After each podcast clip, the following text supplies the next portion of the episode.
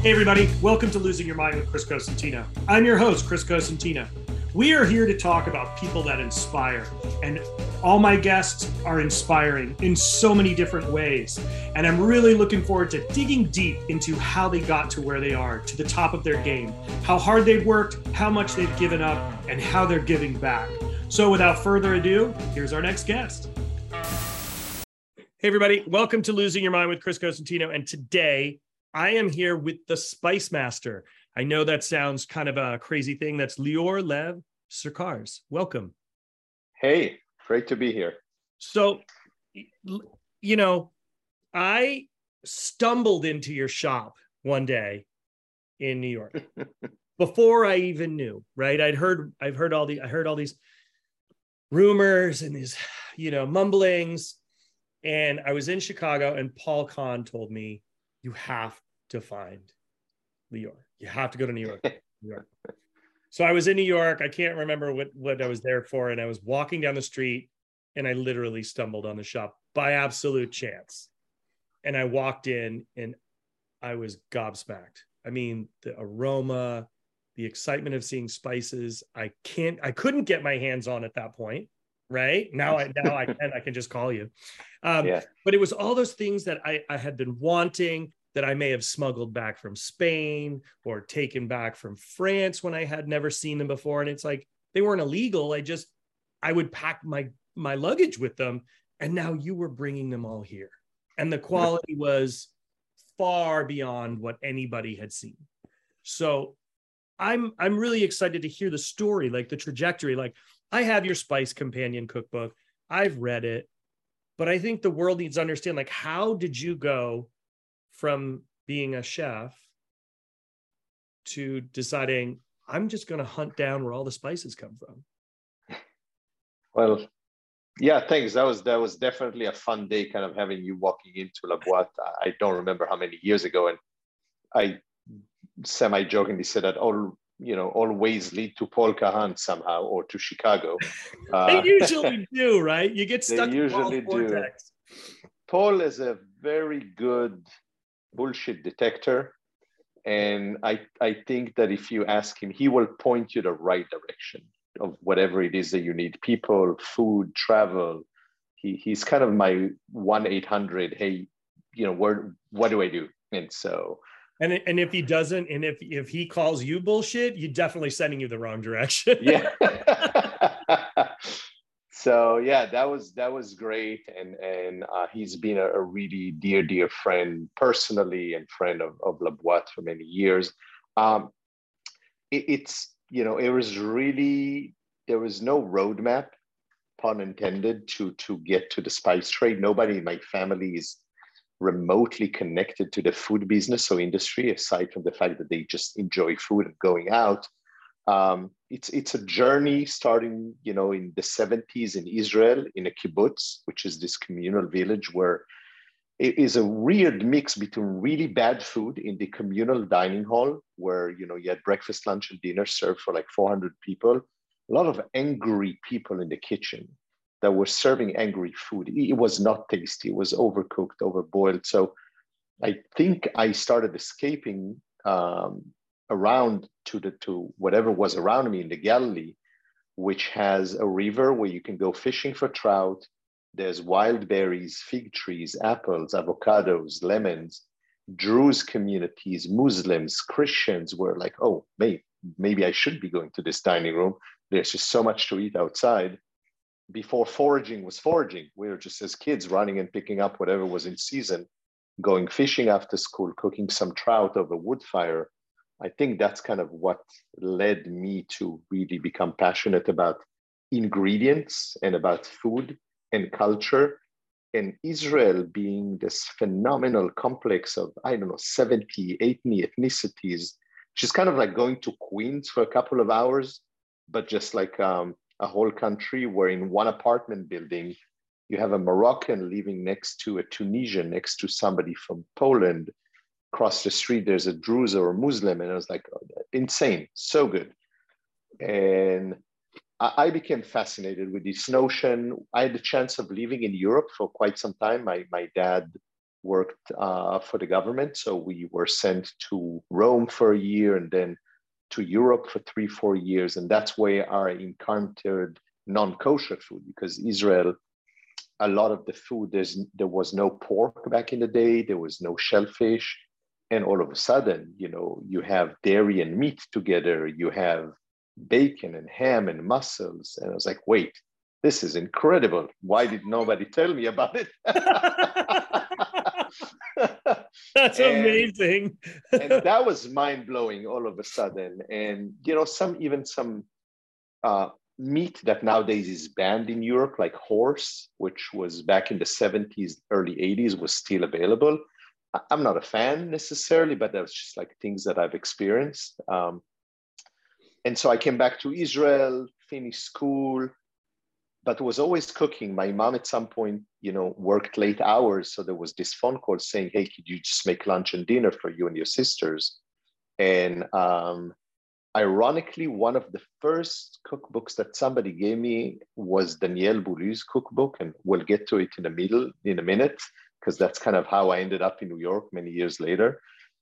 And just started cooking, then military service, where you know i had i was a sergeant. I had to feed 80 people make sure that they're fed. And my cooks were uh, not in the kitchen quite often. So somebody had to step in and make whatever in the middle of hostile territories. So make food which led later on this notion of feeding people for the sense of just hungry. You know when somebody's hungry uh, and how can you deliver happiness with the most simple thing out of a can um, so that was kind of another layer of, of what it is to be a cook or a chef, which are just two different things uh, a little bit. And once done with service, with, with the uh, three year uh, service that I had to do, I just needed some time off and travel to South America. And uh, while people were hiking and going to see sightseeing, I just went to the market and with zero Spanish, started chit chatting with vendors and eating different ingredients that I've never had, and uh, decided that maybe this is what I should be doing. So I went back to Israel a year after traveling in South America, and showed up in a couple of kitchens. Like, hey, I want to cook, and it was like, okay, uh, do you have any experience? I'm like, no. Most interviews ended up really fast. And then this young man that ran a catering company he asked me again, do you have an experience? And I said, no. And I said, he's now going to tell me go away. And he said, great, you're hired. I was like, wait, what? And he said, I love the fact that nobody ruined your brain. I'm going to do it. And... well, that's a really, really good point because everybody, you get a lot of staff that come in and you're always looking for people with experience, but it's always the person that is so hungry to learn that is always going to go farther right? Yeah. No experience. They're a sponge. They want it all. And they're not going to go, but at my other restaurant, they told me. Yeah. And that yeah, was it's yeah. It's the thing with resumes, and don't get me wrong, I still look at them for maybe 30 seconds, but you know, the interview or 24 hour, 48 hours working with a person are the biggest testimony of their skill set, their willingness, their personality and I always tell them, I was like, what if you were amazing in your last job and you're just going to suck at this one? And what if it's the other way around? So, you know, unless something dramatic happened and, you know, somebody will call as a bad reference, which you're not legally even allowed to do anymore. Um, I don't even want I'm to just, talk about that. yeah, I'm just going to have you come in, you know, put an apron, spend a day or two or three, and and see how it works for the two of us. And that guy gave me my chance in life and said something pretty smart the day I left, and I left in great terms, and we're still really good friends. He said, You'll always work for me. And it, took me a lot of time to understand what he was saying. And I talk about him to this day, you know, so he was right. I still work for him, and that's 27, 28 years later. Um, and he was so smart and such a great mentor figure that three years after working for him, he said, I think this is all I can give you and I think you should pursue this and, and go and maybe get some formal studies to get some good basics and techniques that I just cannot offer you. I think this is the limit. And it takes a lot for somebody to say that and, and send you your way. And I enrolled into a cooking school in France where I spent two years and uh, learned about basic techniques and sauces and, and things like that. Uh, stayed three years after school working in France, and that's kind of where the spice thing came about. In my one of my um, jobs in the north of France, I met a chef by the name of Olivier Roellinger in Cancale, Brittany, yes. which uh, people who know know. and amazing, a brilliant, brilliant man, so kind. Yeah. Um, I was enamored when I when I got to meet him um, yeah. a bunch of years ago. Just so talented. Very special person, very special place, Cancale, kind of on the cliffs in Brittany.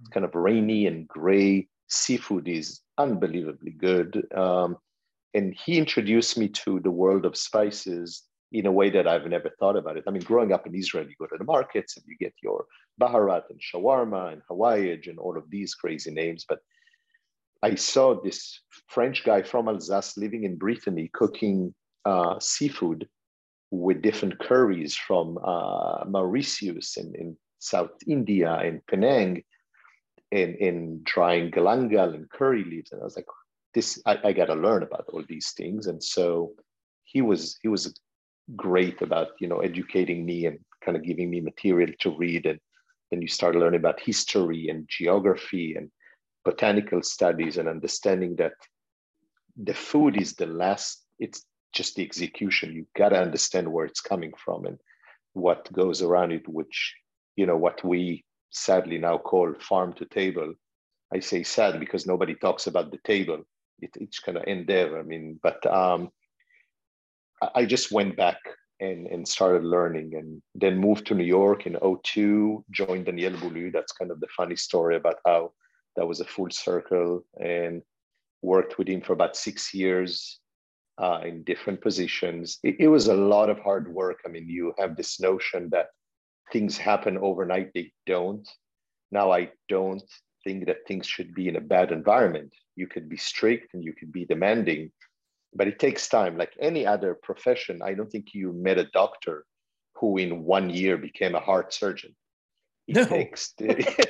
you definitely don't sign up for that surgery if you find out. I hope not. So when you when now finally even my mother thinks that cooking is cool and, and being a chef is an actual profession and and you know there's some positive aspects to the, the glamour that you see but you just see the end result you don't see the years of, of perfecting skills and experimenting and going through different things of, of becoming better at the craft that you do, like any other craft. So um, I think it, it, took a long time. And for me, it was this realization after, by then, it was probably a good 20 years of cooking, that um, my passion was elsewhere and not being in a restaurant. I wanted to connect to the growers and the suppliers and the vendors and and highlighting this world of spices that Olivier got me all excited about. And being in a kitchen wouldn't allow me to do it. So I went to see Daniel. I gave him a year's notice, which I think is pretty fair. And um, that's unheard of nowadays. yeah, it's this uh, famous phrase that no no chef ever wants to hear. It's like, hey, do you have five minutes? Like, nope, I, nope, I really no, don't. I don't have the five minutes because you know what's coming. yeah it's it's one or two things. You're giving notice or somebody's asking for a raise. Correct. Which in both cases it's it's not a good i mean um but yeah a year later i actually um did leave. I got a part-time sort of job just so i can you know still pay bills and whatnot and started this idea of la boite of, of what spices are. And to this day the notion that spices are an ingredient. And when i say to people like yeah sure they are. Like no, they're not. People don't think of them that way. It's that last thing that you add. Nobody sits and look at a jar of spice like I'm going to build a dish around this. Or when they say, "What's my produce? What's my sauce? What's my and what is my seasoning or my spice in the ingredient?" It's usually kind of the last thought, if if at all. And I'm here to say, sure, produce is important, protein is important, absolutely. But what flavor do you want to bring to them? And even the most perfect piece of vegetable could use a little bit of help, you know, to to highlight what it is or or protein. I think it's a very I mean there's there's a bunch of things that you've said that I think are super super important. It's like when you were with Olivier, you were you were learning the history, right? And also, he has a very unique history of how he got to cooking with spices and working with fish. For folks out there, you should do your research. But he had a very, very serious injury which created digestive issues, which he needed to learn to re-eat different ways. Um, and that's being the polite way of saying it. I would, would you agree with that? Yeah, I mean, he definitely had in his life story. There's a couple of movies and books about there. It's really worth seeing. But yeah. the, the the thing about that you said that I think is really important is understanding the history, understanding the craft, layering and building on those skill sets, just like you do with food. You're layering flavors, right? And and knowing where these spices come from affect the final product of what you're making right? Every culture let's just let's just use a piece of meat. Let's say poultry right? We'll use chicken. Every culture has a chicken but their spicing that they use makes it and defines where they're from and who they are with how they prepare that piece of chicken right? Yeah absolutely yeah and i think so much information i mean i've learned so much and it's always fun when I can call you and say, I got an idea. And when I talked to you about, for instance, the Apicius spice, you knew exactly what I was talking about.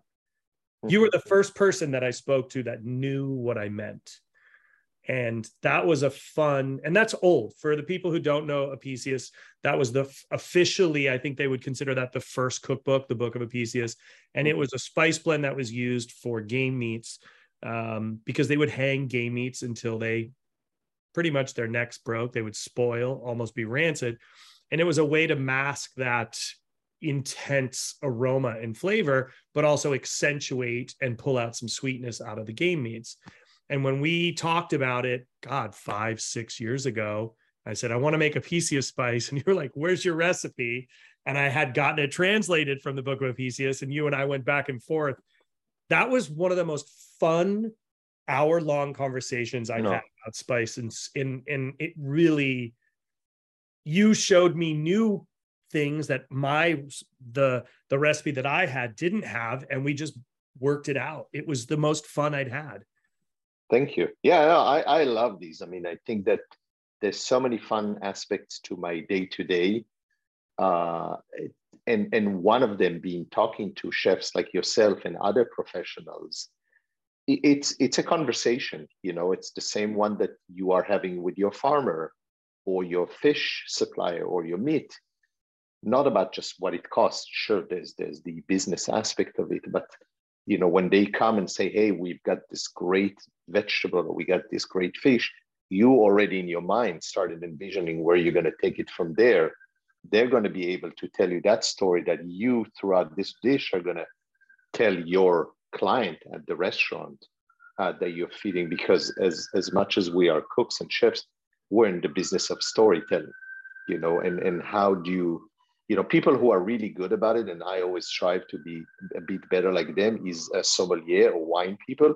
Come their job is so difficult. They're trying to sell you something that you cannot smell or taste until you open that bottle. And and they got to get you excited about why you should spend a lot of money on it. Or not a lot of just money uh, on something. And, and the same with writing a menu which i think is an art form. Some people are really amazing at writing you know menus at a restaurant where in i don't know eight ten words you can get somebody excited about i gotta order this this sounds delicious or this this excites me and the story of the ingredient and the spices uh, is fascinating. And the beauty of spices, and something that we also work very hard with the team here, is the notion that it doesn't matter where you're from, where you live, what's your cooking style. Spices are your your colors that you can bring to whatever it is that you're doing. Sure, they come from another country, but don't try to make somebody else's food. You know, bring them into your food, and that's what I saw Olivier doing he wasn't cooking Indian food, he wasn't cooking Indonesian food, he was cooking his Brittany type cooking with these nuances of, of far away and travel uh, with, with local ingredients. We were not allowed to buy anything that didn't come from the farm around there or from the fish. There was nothing that was shipped to the restaurant. Everything came, but the spices were his way of of you know kind of taking it to the third dimension. And I think people at home or in restaurant have this opportunity to travel without leaving the kitchen. That's that's as easy as it it sounds. You know, you really can deliver emotion with that. Uh, yeah. So I really want to understand how you started finding these amazing farmers. And they, they, I mean, for folks out there to understand, like people grow these spices. They are, you know, vanilla hangs on a tree. You know, it's like it's in a pod. These things are grown and harvested. Some are wild, some are not, but it's truly understanding who's doing it well, right? Who's drying it properly, how it's being sourced, how the staff are being treated that may be harvesting it. How do you find all these folks? Because the spices that you have are from all over the world. They're, I, mean, it's just from as far as the as you can imagine. Yeah. Yeah. So once I started La Boite in my in my living room, and and by the way, this upcoming December 16th is our 16th year. So it's kind of a wild thing to imagine that it's been 16 years of, of doing that. Um, it's like, okay, we I need ingredients, I need spices. And I applied my 20 some years of, of being in a restaurant where as a chef or sous chef, I knew where I was ordering from. I, I knew what farm grew what produce and what, you know, where the fishermen's were, or, or you know, and the dairy product. I knew, and I was like, can I apply the same and not just say I need a bag of peppercorns. So, I need a bag of peppercorns. Is there regionality? And all of a sudden you find like 20 different regions around the world that grow pepper. And then you start going deep and deep. The reality is that sometimes it's hard to get to the farmer, especially having traveled now uh, to India and, and realizing that um, a bag of 110 pound uh, 100 of cumin, of 110 pound bag of cumin, could come from at least two or three farmers that only grow a little bit, come together as a little co-op, and then sell it to the local trader who will take it to the market. So in some cases, it's more regional or terroir or where it's coming from, and understanding that cumin from India does not taste like cumin from Turkey or Syria, which nowadays doesn't have it anymore. But for, for me, who had the chance to taste it, I still miss uh, Syrian cumin. For most people, cumin is cumin. That's, that's what it is.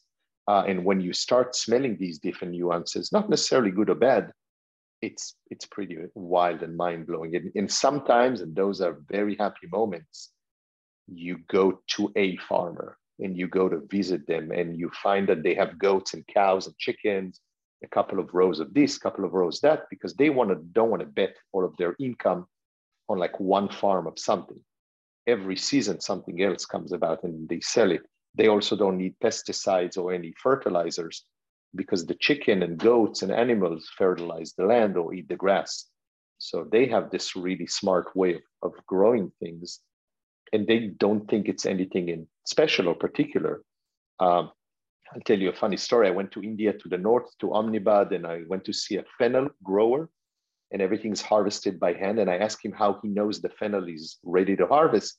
And he showed me these little ribs. If you ever look enlarge with your iPhone or magnifying glass, uh, fennel seeds, they have ribs on the outside of them. Nobody ever looked. So he goes and when he starts seeing the ribs on them, that's how he starts harvesting. And I said, what do you do with the pollen, with the fennel pollen? Is like, uh, we throw it away. And I was like, oh my God, why? And he was like, who would eat that? And I pulled my phone and I showed him on Amazon the price of an ounce of fennel pollen. He went on a walk. It took him like an hour to come back to digest what he was throwing away. well, that's funny because, and you know this, you know me, I go harvest wild fennel pollen here in, in Northern California on the regular. Yeah. And we've talked about that. I think, you know, one of the things, and, and this is actually, it just recently happened. We placed an order for coriander seed for Rosalie. And I told my staff, I said, wait till I get there. Wait till I get there to open it. I want to show you something. Because I know, I know what your coriander smells like. And it's to me, it's the best. And I get there and I was like, okay, guys, we we're gonna we're gonna make this dessert. And we were doing a, a coriander meringue. And I open it in front of the whole kitchen team. And I was like, all right. And I start sticking the container in everybody's face. I was like, I want you to smell this. And their eyes lit up. They were like, this isn't, this isn't coriander. And I was like, no, it is. This is grown from a different place from what you're used to. It's younger, it's it's fresher, it's yes, it's dried, but and and just the look of awe on their faces was so exciting because it's it just was a whole revelation for all of them. What they had in their mind was darker brown, over it had been probably been around for a long extended period sure. of time, you know, but it didn't have that beautiful lemony nuance mm. that the coriander has and and that your coriander has. And and I'll just it was the best feeling ever to go, okay, guys, see, you think you know something, we realize we don't. Every yeah. day, learning opportunity. Yeah, no, it's I, I'm all about being proven wrong because I know I'm right already. So what's the point? What's the fun in that? Hmm. Um, and and that farmer, after our whole fennel pollen thing, he was like, "Now I got something for you." I was like, "Okay." So he takes me to the field across, and uh, he was like, "What do you think of this?" I'm like, "That looks like nothing. It looks like a dry plant. It's you know maybe 12 inch high." He was like, "Go and pick one of those little seeds and and eat it." and I picked picked it and ate it, and I was like, "Whoa!" It was fresh cumin, which rarely can you even access unless you grow your own cumin, which I don't know many people who do. And and I was like, "Can how do I?" He was like, "You you can't because you know an hour or two after you harvest it, it just dry and it would never. This is something you eat off the plant, and and just keep the memory in your head." And um, so that was a fun day about me teaching him. I was learning about something, and these and these really uh, precious moment. Going back to Olivier, which is one of my favorite quotes of his, he was always come and say to the team, he was like, "Listen, all I need is an empty fridge and amazing memories." That was his motto. We come every day, we prepare from scratch. I want an empty fridge and incredible memories. That was it. Uh, but yeah, so those are the type of farmers, and and they don't come that often. But I think understanding terroir, regionality, the different types of, like you said, coriander. Can you pick Moroccan versus Canadian versus Indian? Um, it's also tricky because the supply chain is, is a bit challenging and you could have coriander that would say Indian, but it's actually from Eastern Europe. It's just been dried and packed in India.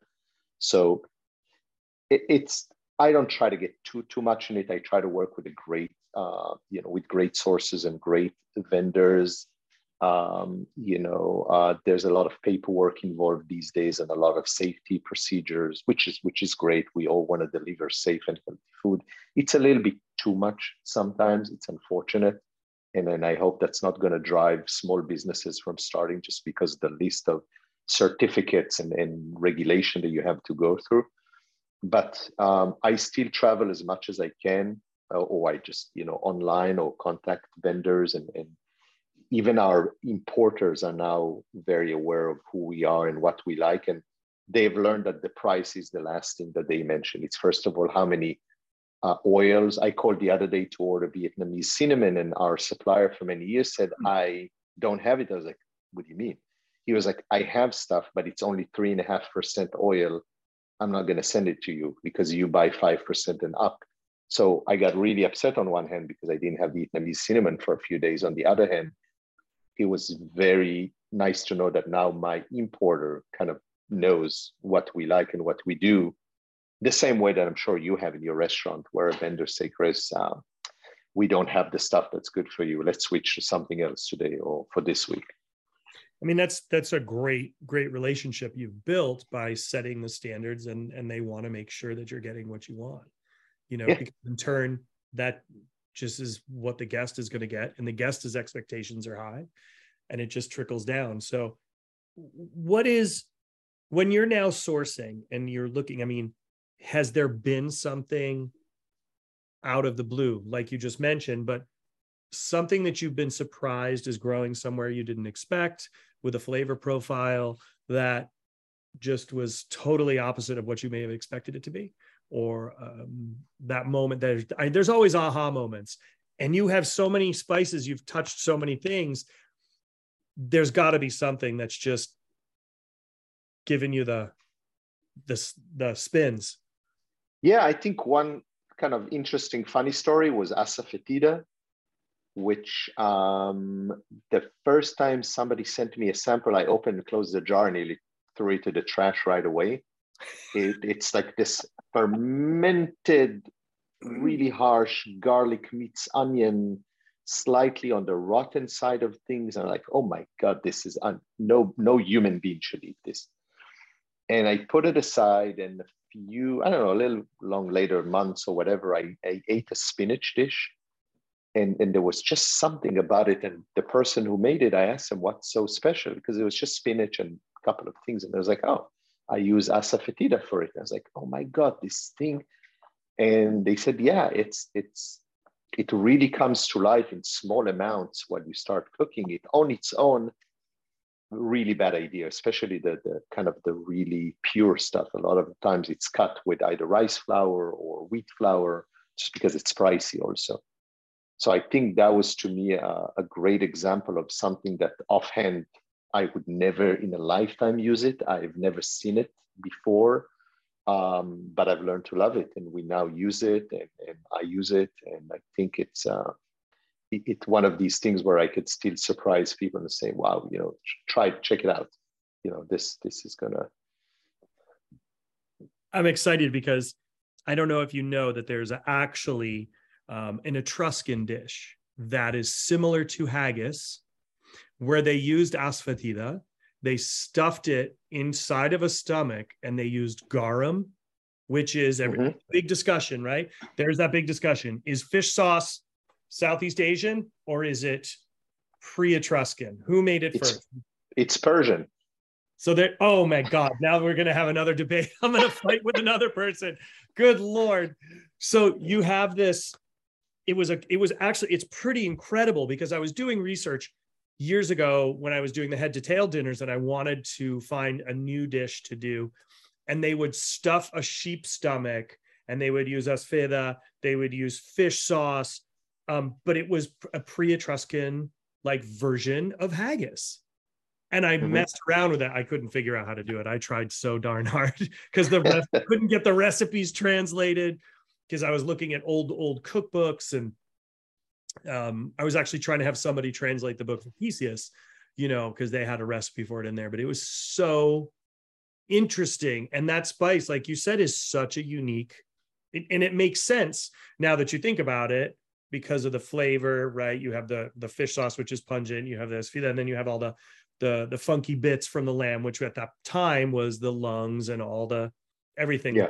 the full pluck and it's so funny that you say that because I'd never seen it, never heard of it, and I had to find it. And I was like, where am I going to get this stuff? Like, what is yeah. That was yeah. So, yeah.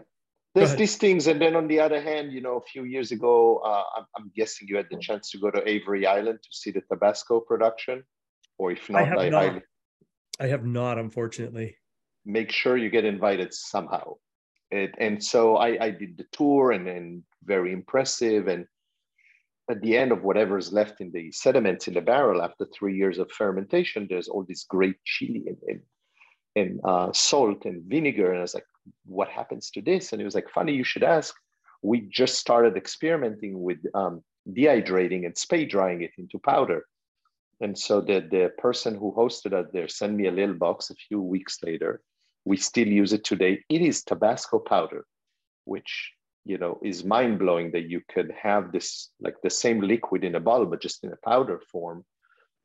And the technology of spray drying, which is very, I mean, it's not new. I mean, NASA has been using it for years, and manufacturers. So it's kind of the old meets the new of technology meets ingredient and preserving them, whether it's freeze drying, spray drying them, uh, just air drying them. So um, a lot of these surprising moments as you travel and, and discover different types of chilies and peppers and method of, of working with them. Um, you know, even vanilla, the first time that I mean, I've used vanilla my whole life, but until I started learning about pollinating vanilla, which to date is done by hand with a needle.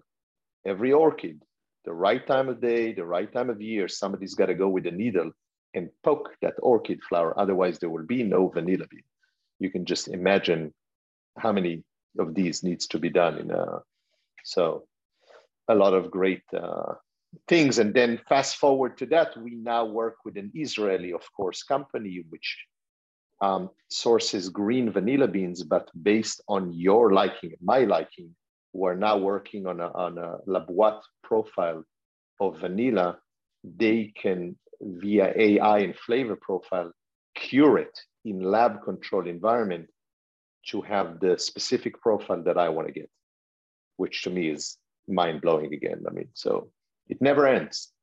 It's that's amazing. That is absolutely amazing.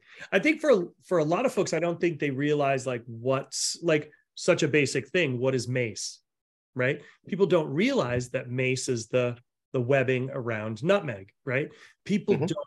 I don't think people recognize some of these things. I mean, they hear them because a lot of times people are buying them ground, pre-ground, right? Or people are um, not having the opportunity to see them in true form. Like cardamom, how many varieties of cardamom was there, right? Mm-hmm. Like they see maybe just one variety.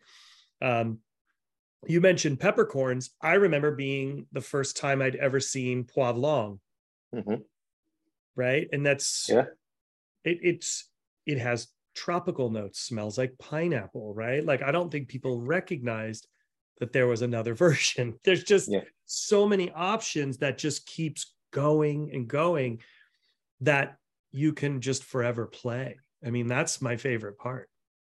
Yeah, it is. And, you know, I don't think there's a lot of new things. There's a lot of new things to me that I have yet to discover yet. And, and you know, that once I decided that the word spices just meant something dry that I can season my food with, then all of a sudden, I mean, it's like uh, the possibilities are endless. It's berries and cheese and meat and fish and, and anything that could be dried into either whole or powder form in our world at least is considered a spice. Uh, so, so we have yet to reach the end. You know, there's so much to discover and so much in the vegetal world and, things that um, I have learned from a good friend uh, about these uh, Syrian pine nuts that are like the size of like a, a sesame seeds that are used in the porridge. Um, all the time. And, and I think the funny, fun thing now, not funny, but the fun thing is that now people start sending a bunch of random things that they find over the world. It's like, see if you could do something with it. Wow. Yeah, that's, I think, you know, you, you, you see and hear of things. Now we're seeing, you know, there's been the whole Douglas fir, right? Young Doug fir that people are drying. And I use that during the holiday. I dry and make a powder and put it on things because it beautiful as a Christmas smell, right? Mm-hmm. Holiday smells. Um, but I think there's so many ways to really accentuate food through spice. And um, I was always fortunate to work with Mark Miller, who had a very, very firm thought process about chilies, right? And that's where I understood the basis, learned the basis of chilies. You know, I don't think people realize, you know, a Chipotle, there's many different varieties of Chipotle, how long it's been smoked. You know, what is a Chipotle when it's fresh? What is an ancho chili when it's fresh? You know, people don't, they, mm-hmm. there's a disconnection, I think, sometimes. Um, and I think it's, yeah, it's the flavors develop, they change um, and give you whole new whole new life to something. And like you said you know drying berries or cheese and that spice element has changed because it was a vegetable but now it's considered a spice right?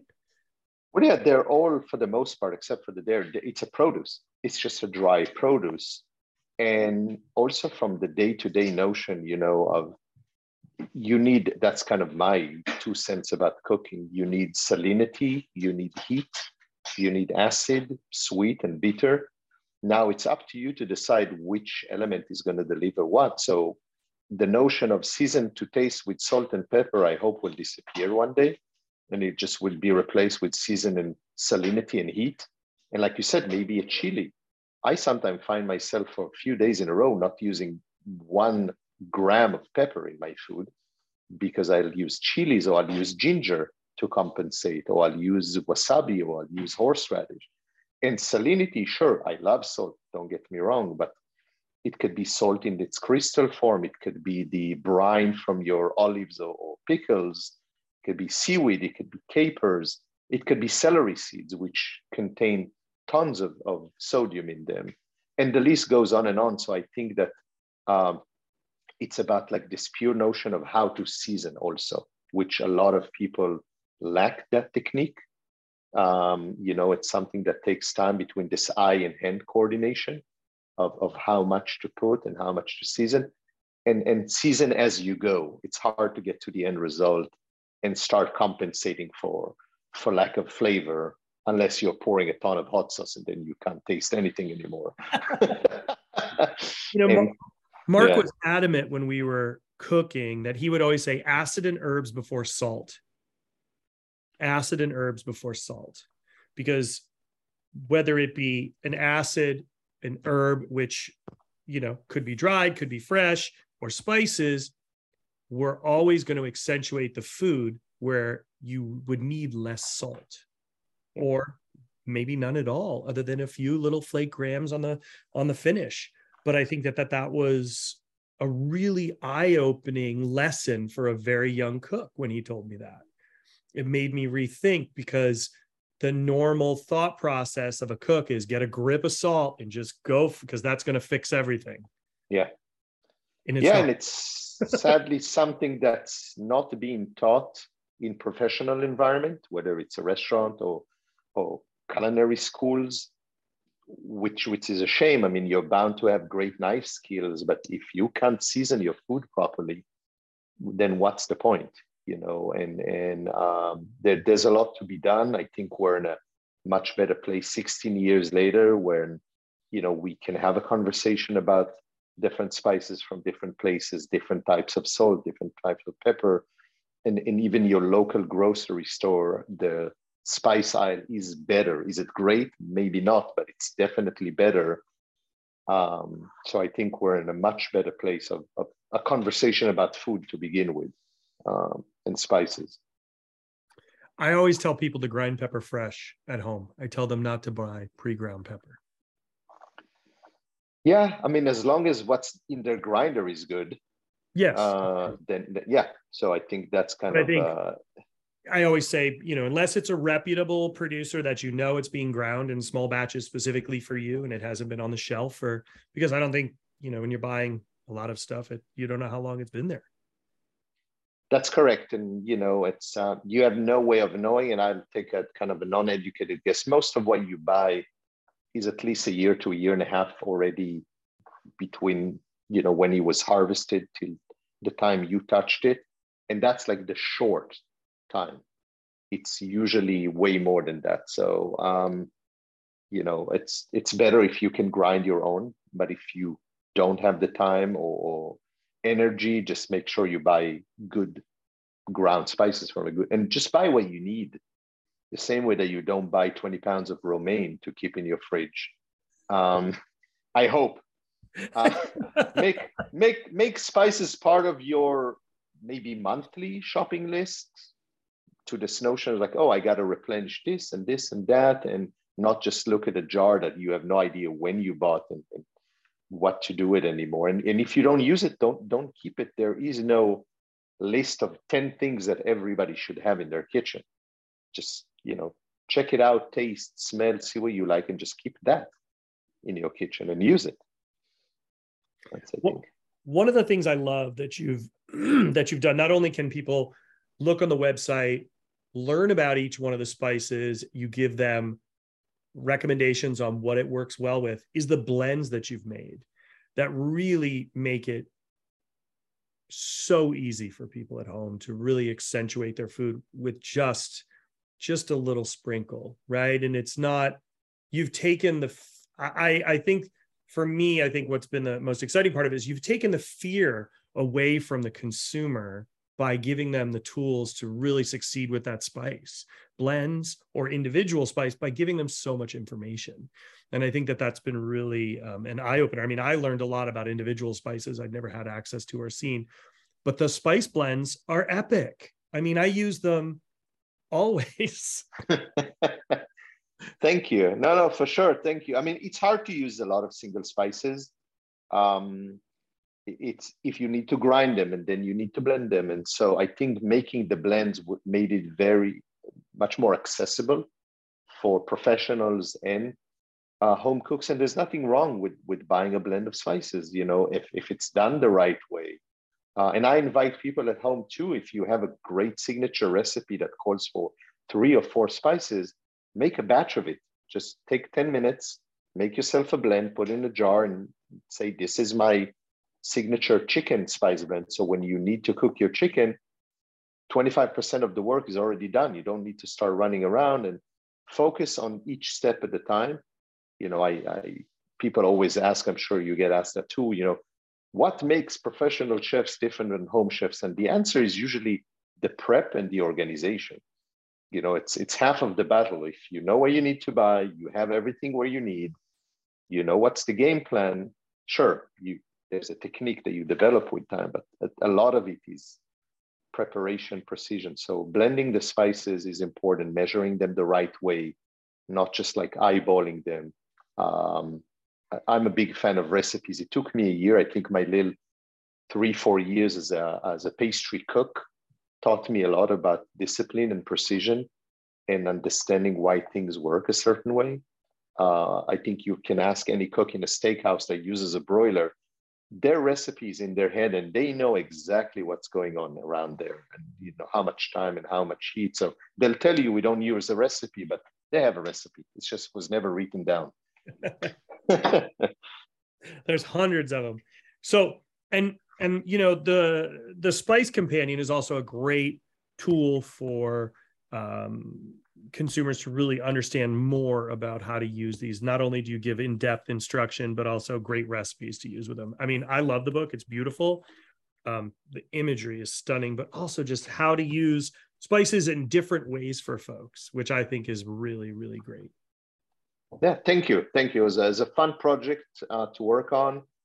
It was really meant to help people or educate them in a fun way of where things are coming from, what great combination of spices, and, and some traditional and some maybe more unexpected way uh, to add spices to your food breakfast, lunch, dinner, beverage, sweet, savory. There's really no opportunity where you should not consider maybe adding spices from your morning coffee or tea to snacks to things like that. It really, really uh, gives it a better experience. That's, I love it. So, you want to play a game? Sure. Okay. Coffee or tea? Coffee. With milk or without? Without. Love that. Uh, red wine, white wine? Oh, white. What's your favorite wine? Oh, that's hard. That is really hard. Region or actual producer? Uh, style. Uh, Rhone. Nice. Nice. Dark beer, light beer. Light. Hamburger, hot dog. Hot dog. Ketchup, mustard. Mustard, big time. Whole grain, Dijon or deli? Uh, whole grain. I love that. I'm liking your answers. This you're you're definitely there's been no wrong answers. It's just interesting to see the total difference from everybody. Is there an evaluation at the end? Oh my god. No, no, no evaluation. it's just fun because I think it really tells a lot about people. I think when you look at food, you know, and people's preferences, like I love hot dogs. I love them. I mean, come so on, I made sausages for years. They're delicious, right? Um, I'm not a ketchup dude at all, but whatever. I, I, go with I, I go with I go with mayo, but that wasn't an option. Taco burrito. Taco. Nigiri sashimi. Sashimi. Sea urchin caviar. Caviar. Nice. okay. now I'm like totally losing track. Um, pasta or noodles? Pasta. I mean, it's the same. Pretty, I mean, yes, yes, pasta. Same yet different, right? Yeah. So, yeah. You know, because there's okay, so, sure, yeah. Right, like ravioli or dumplings. Okay, sure. Which one of those? Uh, dumplings. It's so funny. I love ravioli. I love pasta and I love ravioli, but dumplings is always a winner because there's diversity. There's so much diversity yeah. in them, right? It's it's like, okay, I gotta ask, do you even eat an everything bagel with all the spices on it, or do you find the spice to be always burnt? I don't eat bagels to begin with. I mean, not that I have not, and I have anything against bagels, but it, it, my choice of bread would not be in, would not be a bagel. it should be to me it would be bagel or pita. That's that's an easy that's, answer. Yeah, that's a that's a fair that's a fair one. Um, uh, duck or chicken? Duck. Beef or pork? Wow, that's tough. I'd say pork as a category. Flatfish, roundfish. Flat. Are you a fluke guy? Uh yeah. Sole, fluke, yeah. It's always fun to see the difference. Chocolate or fruit? Chocolate. Bitter or sweet? Sweet. Interesting. I'm from. Be- I have a Belgian passport. You know. French fries, onion rings. French fries. Well, you have to. If you didn't say that and you have a Belgian passport, I mean, they're going to revoke yeah. it. French fries and mayonnaise. That's kind of it's a given. oh man, Lior, thank you. Thank you. This was incredible. Thanks a lot. It's so fun to be able to talk with someone about what they love and how they got there. And, and you have so much to share. And I'm really, really excited to see what's coming next. Thank you. Thank you. Thank you. Lots more to come. So, folks, you heard it 16 years, December 16th.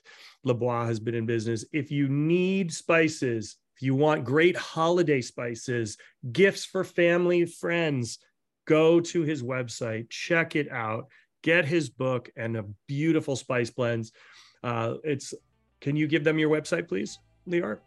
Sure, laboiteny.com. It's L A B O I T E N Y.com. I'm telling you, folks, I do not. I, I can't say it enough. The best spices in the game. I, I love them. I use them all the time. Um, I actually just used them in my recipe today. So thank you very much. Again, I appreciate your time and uh, thank you. Being with you soon. Thanks a lot. This was awesome. Thank you.